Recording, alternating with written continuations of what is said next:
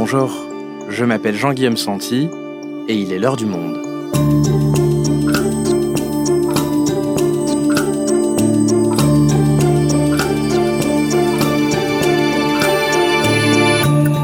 Aujourd'hui, l'invasion est-elle imminente en Ukraine comme l'affirme l'administration américaine? Plus de 30 États ont incité leurs ressortissants à quitter le pays et si la Russie a semblé entr'ouvrir la porte d'un apaisement mardi, 130 000 soldats russes restent mobilisés aux frontières de l'Ukraine. Faustine Vincent couvre l'actualité de ce pays, elle revient tout juste d'une série de reportages là-bas, elle nous raconte comment la population et l'armée se préparent à une nouvelle offensive. Comment l'Ukraine se prépare au pire, un épisode produit par Adèle Ponticelli, réalisation Amandine Robillard.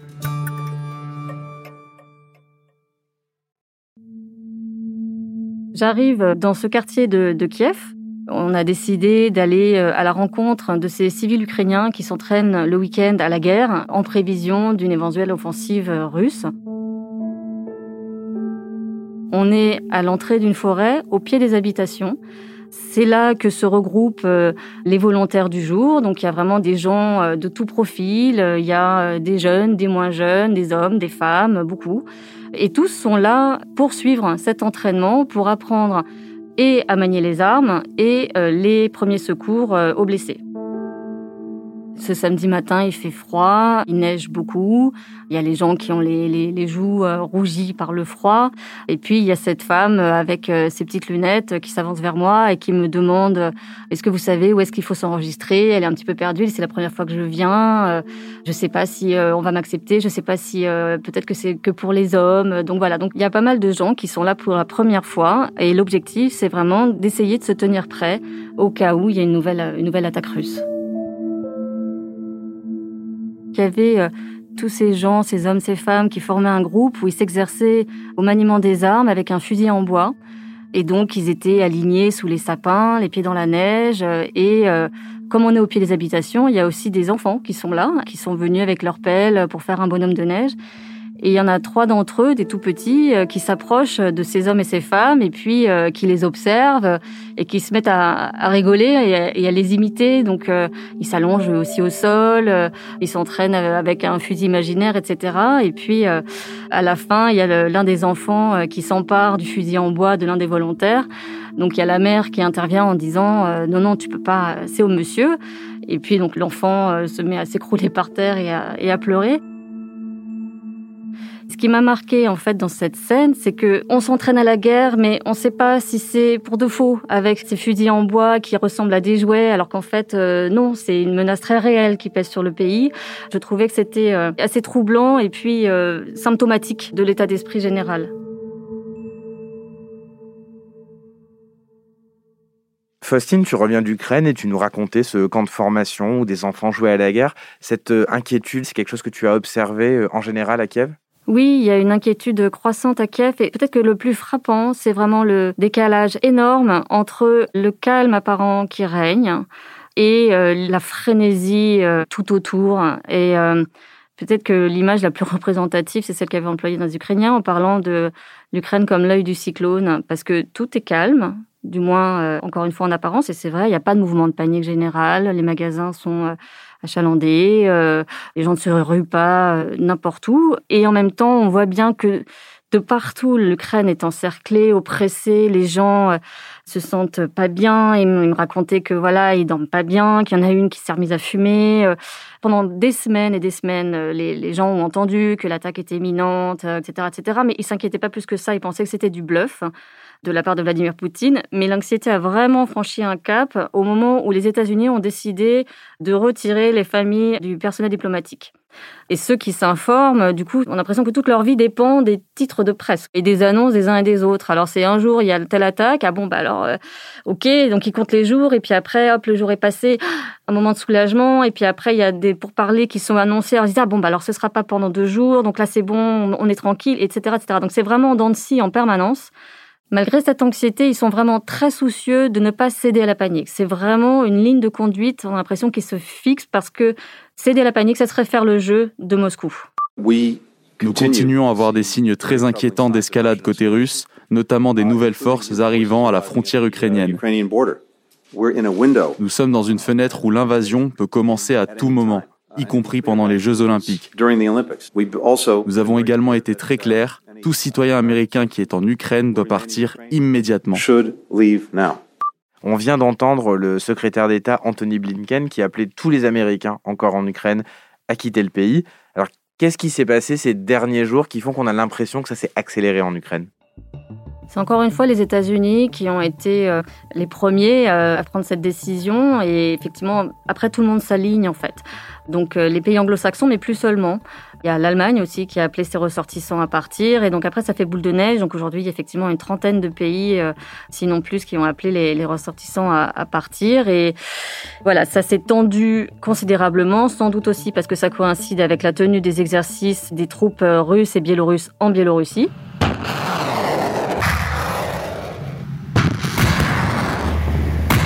Et que la Biélorussie a changé d'orientation géopolitique euh, ces dernières semaines, ces derniers mois en tout cas. C'est-à-dire que maintenant c'est devenu le vassal de la Russie. Loukachenko, le président qui a été réélu frauduleusement euh, en août 2020, doit sa survie politique à Vladimir Poutine et du coup Vladimir Poutine utilise ce rapport de force dans euh, le bras de fer qu'il oppose aux Occidentaux sur l'Ukraine. Donc là, en l'occurrence, ça se tend parce qu'aujourd'hui, l'Ukraine se retrouve encerclée au nord, à l'est, au sud, par des troupes russes.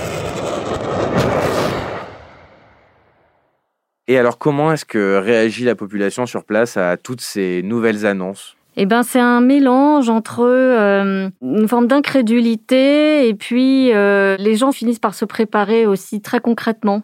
J'ai rencontré une jeune ukrainienne euh, qui m'expliquait que c'était la première fois depuis 2014, quand la, guerre a éclaté dans le Donbass, qu'elle faisait concrètement quelque chose. Et donc elle, elle a décidé de faire sa valise d'urgence si jamais il y avait cette attaque. Donc c'est viande séchée, euh, boussole, euh, des batteries, euh, des recharges, des allumettes waterproof, etc. Donc pour elle, c'était important aussi de faire cette valise parce qu'elle avait l'impression de reprendre un peu le contrôle de la situation. Parce que sinon, en effet, on a l'impression qu'ils sont dans un état d'impuissance totale. Ils savent pas ce qui va leur tomber sur la figure, quoi. Et en attendant, c'est tellement insupportable que pour eux, c'est une façon de reprendre la main. En tout cas, pour elle, c'était vraiment le cas, quoi. Les gens étudient le plan A, plan B, plan C, partir à l'ouest du pays, dans une maison de campagne, essayer de voir qui pourrait les héberger, etc. Enfin, vraiment, il y a toute une organisation là qui est en train de se faire pour essayer de euh, se préparer au pire. Et alors, Faustine, à Kiev, où la possibilité d'un bombardement a été euh, envisagée, hein, selon certains euh, scénarios, qu'est-ce qui se passe concrètement? Eh bien, à Kiev, les habitants aujourd'hui regardent où sont les abris anti-bombes. Il y a des milliers d'abris anti-bombes hérités de la guerre froide, 4500 dont 4000 euh, à destination de la population civile, qui sont euh, voilà enfouis euh, ça et là. Donc certains ont des usages mixtes, donc c'est devenu des cafés, des restaurants. il y a un abri anti-bombe qui aujourd'hui est un, club de striptease. mais du coup aujourd'hui les, les, Ukrainiens vérifient dans leur rue où se trouvent les abris les plus proches. Est-ce qu'ils sont viables? Et on découvre qu'en fait, il y en a beaucoup qui ne le sont pas. Certains découvrent que le métro de Kiev est un immense abri anti-bombe. Une jeune femme que j'ai rencontrée dans un café qui s'appelle le Café Cupidon, qui est un lieu historique, euh, qui était le QG des Fémènes, hein, notamment les militantes féministes, qui est un lieu de culture fondé par un écrivain, est aussi un abri anti-bombe. Et donc elle, elle l'ignorait, elle l'a découvert quelques semaines plus tôt. Et donc euh, voilà, les gens, euh, les gens revisitent leur ville en se disant voilà où est-ce que je peux me protéger si jamais la ville est bombardée? Et donc, comme tu nous l'expliquais au début de ce podcast, il y a aussi beaucoup d'hommes et de femmes qui vont suivre des formations militaires. Ça concerne beaucoup de monde? Ça concerne un nombre croissant de civils, mais on ne sait pas exactement combien. Le chiffre n'est pas communiqué, puisque c'est considéré comme secret défense. Par contre, ce qu'on sait, c'est que, selon une étude qui a été menée par euh, le centre de réflexion qui s'appelle Razumkov, qui est à Kiev, il y a 44,9% des Ukrainiens qui se disent prêts à défendre leur pays de quelque manière que ce soit, y compris en prenant les armes.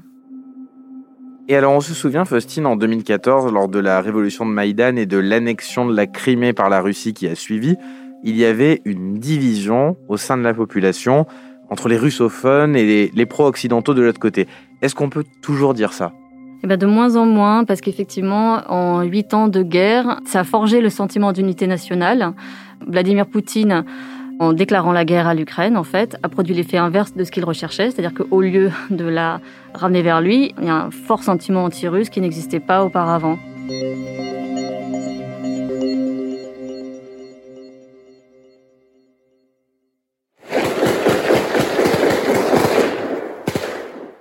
Les tirs qu'on vient d'entendre, Faustine, ce sont ceux que tu as pu enregistrer lors d'exercices de l'armée ukrainienne et c'était un entraînement un peu particulier puisqu'il se déroulait dans la zone interdite de Tchernobyl, là où il y a eu donc une catastrophe nucléaire.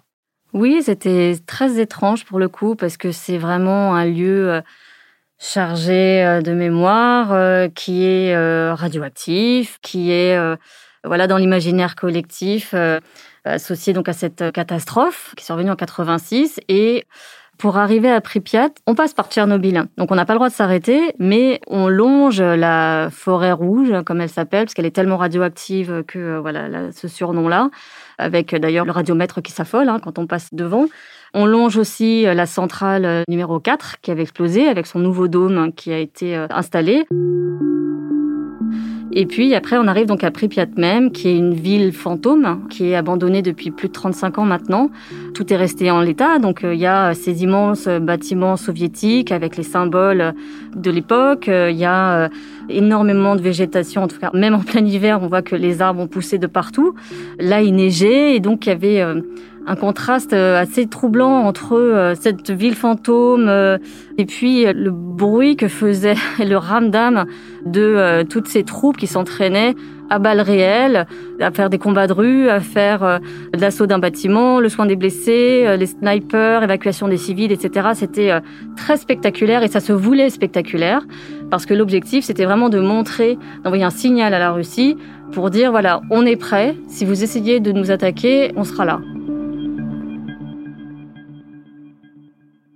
Et alors, Pripyat et Tchernobyl sont situés tout près de la frontière avec la Biélorussie. C'était aussi euh, l'intérêt de faire euh, des exercices dans cette zone pour se préparer à une attaque par cette frontière-là? En fait, il y avait deux objectifs. Le premier, c'était vraiment se préparer à une attaque urbaine pour essayer d'éviter de répéter le scénario de 2014 avec une tentative de déstabilisation de l'intérieur. Et l'autre objectif, c'était effectivement de dissuader la Russie d'attaquer par là parce que comme euh, là en ce moment avec ces exercices qui se déroulent en Biélorussie du 10 au 20 février, il y a ce risque. En fait, pour aller à Kiev depuis la Biélorussie, on passe par Tchernobyl. Donc, si les Russes veulent conquérir Kiev, ils passeraient par là. Donc c'est aussi une façon de dissuader la Russie de venir attaquer. C'est aussi pour ça que le ministre de la Défense, euh, Oleksiy Reznikov, qui était présent lors de cet entraînement, signalait bien, voilà, c'est un très mauvais endroit pour attaquer. Il y a des marais, il y a de la forêt, euh, on s'enliserait. Enfin, en gros, euh, en plus c'est radioactif, personne n'est assez idiot pour venir ici. Donc c'était vraiment le but de dire à Moscou, ne venez pas parce que vous allez vous enliser et en plus vous trouverez de la résistance en face.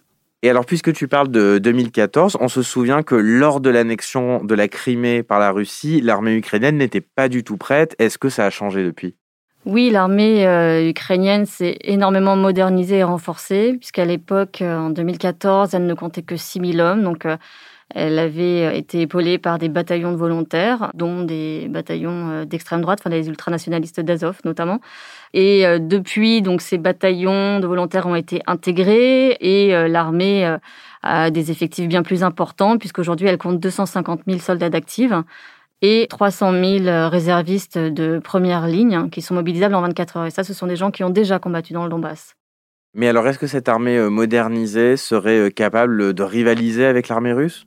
Non, parce que euh, ils font pas le poids malgré tout, ni en termes d'effectifs, ni de matériel.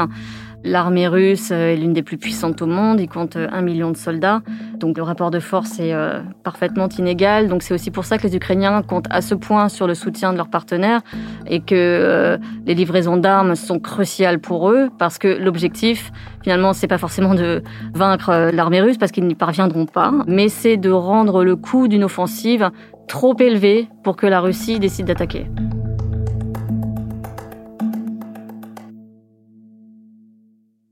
Faustine, il y a autre chose que j'ai trouvé intéressant dans tes reportages, c'est qu'il y a un terrain sur lequel se passe cette guerre et qui passe complètement sous les, radars médiatiques, c'est celui du numérique avec toutes ces cyberattaques. Est-ce que tu peux nous expliquer quelle est cette guerre euh, hybride? La guerre qui est menée contre l'Ukraine depuis 2014, elle n'est pas que militaire à proprement parler, en tout cas physique, c'est aussi à travers deux autres euh, stratégies notamment, euh, qui sont la désinformation et les cyberattaques. Et donc ça, c'est vraiment au cœur de cette guerre hybride, c'est-à-dire qui épouse plusieurs formes, qui est menée contre le pays.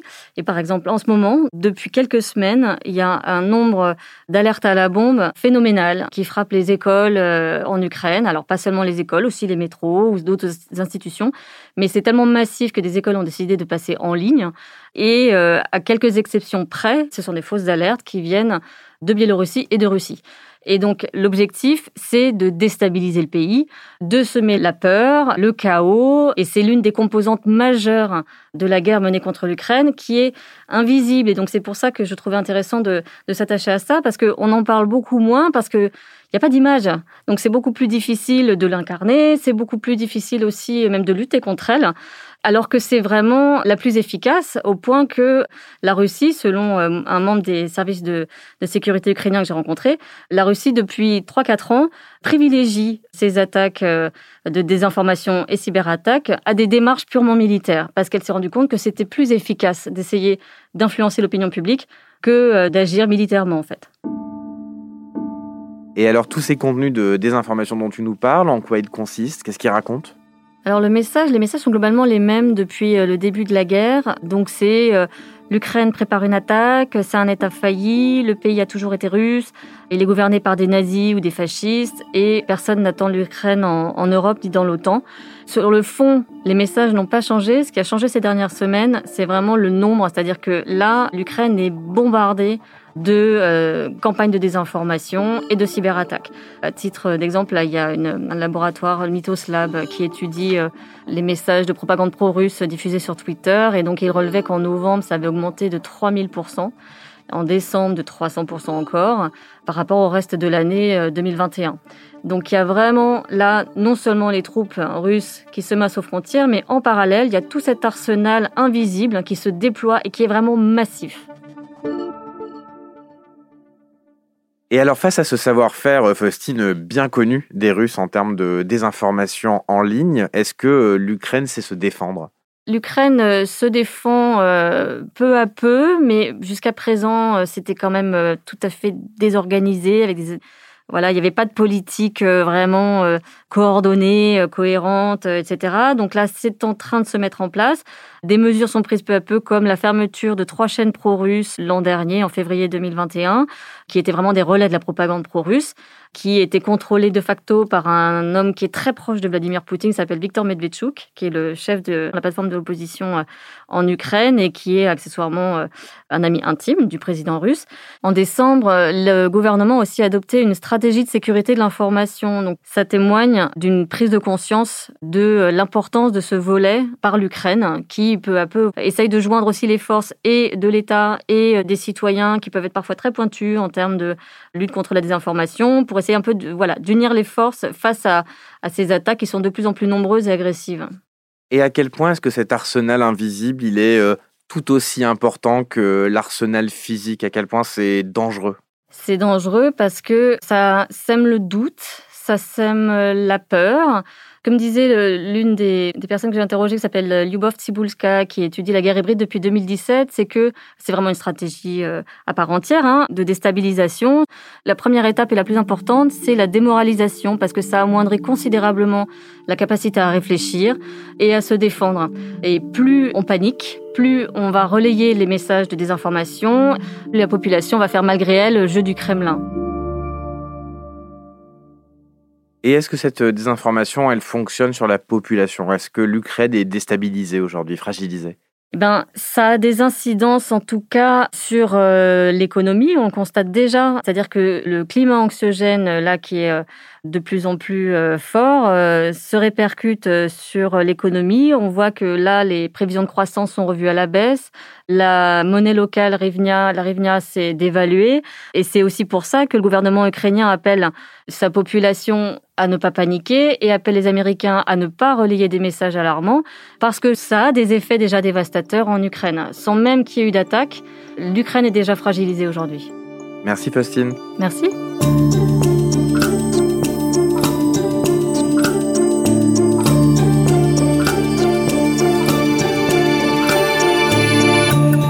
Si vous souhaitez en savoir plus sur le sujet, Faustine repart en Ukraine dans les prochains jours et publiera très bientôt de nouveaux articles dans la rubrique Crise ukrainienne sur notre site. C'est la fin de l'heure du monde, le podcast quotidien d'actualité proposé par le journal Le Monde et Spotify.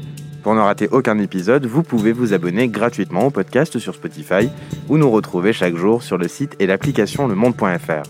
Si vous avez des remarques, suggestions, critiques, n'hésitez pas à nous envoyer un email à l'heure du monde L'heure du monde est publiée tous les matins du lundi au vendredi. On se retrouve donc très vite. À bientôt.